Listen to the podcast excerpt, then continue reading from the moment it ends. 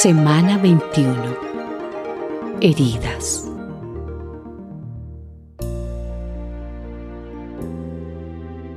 Mi Señor y Dios, te pedí ayuda y tú me sanaste. Salmos 32.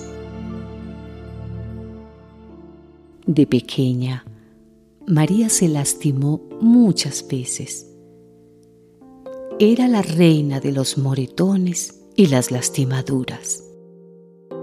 Golpearse jugando con sus amigos, herirse las rodillas contra la acera, clavarse una astilla en la mano y torcerse el tobillo por hacer un mal movimiento son algunas de las cosas que le pasaban con frecuencia.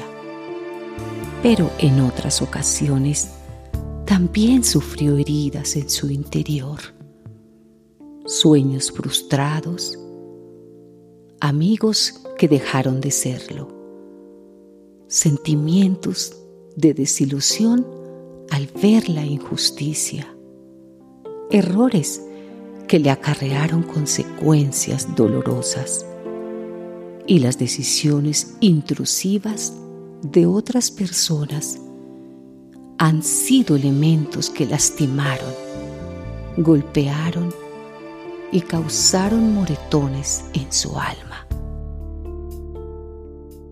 ¿Qué hacemos cuando otras personas o alguna situación hieren nuestro corazón?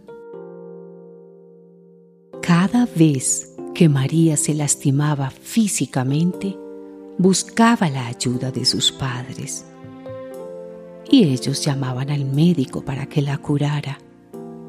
Aunque le dolía, no le quedaba más remedio que aceptar el tratamiento. Al finalizar el proceso, que tomaba su tiempo, comprobaba el milagro. Las heridas cicatrizaban.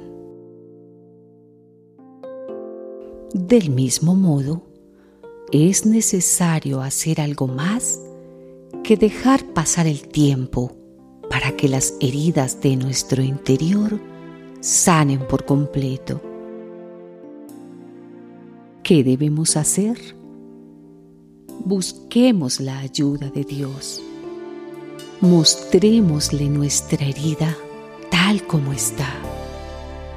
Permitamos que Él nos ayude a perdonar a quienes nos han herido y a pedir perdón por nuestras faltas. Y entonces podremos disfrutar de la sanidad completa de las heridas de nuestro corazón.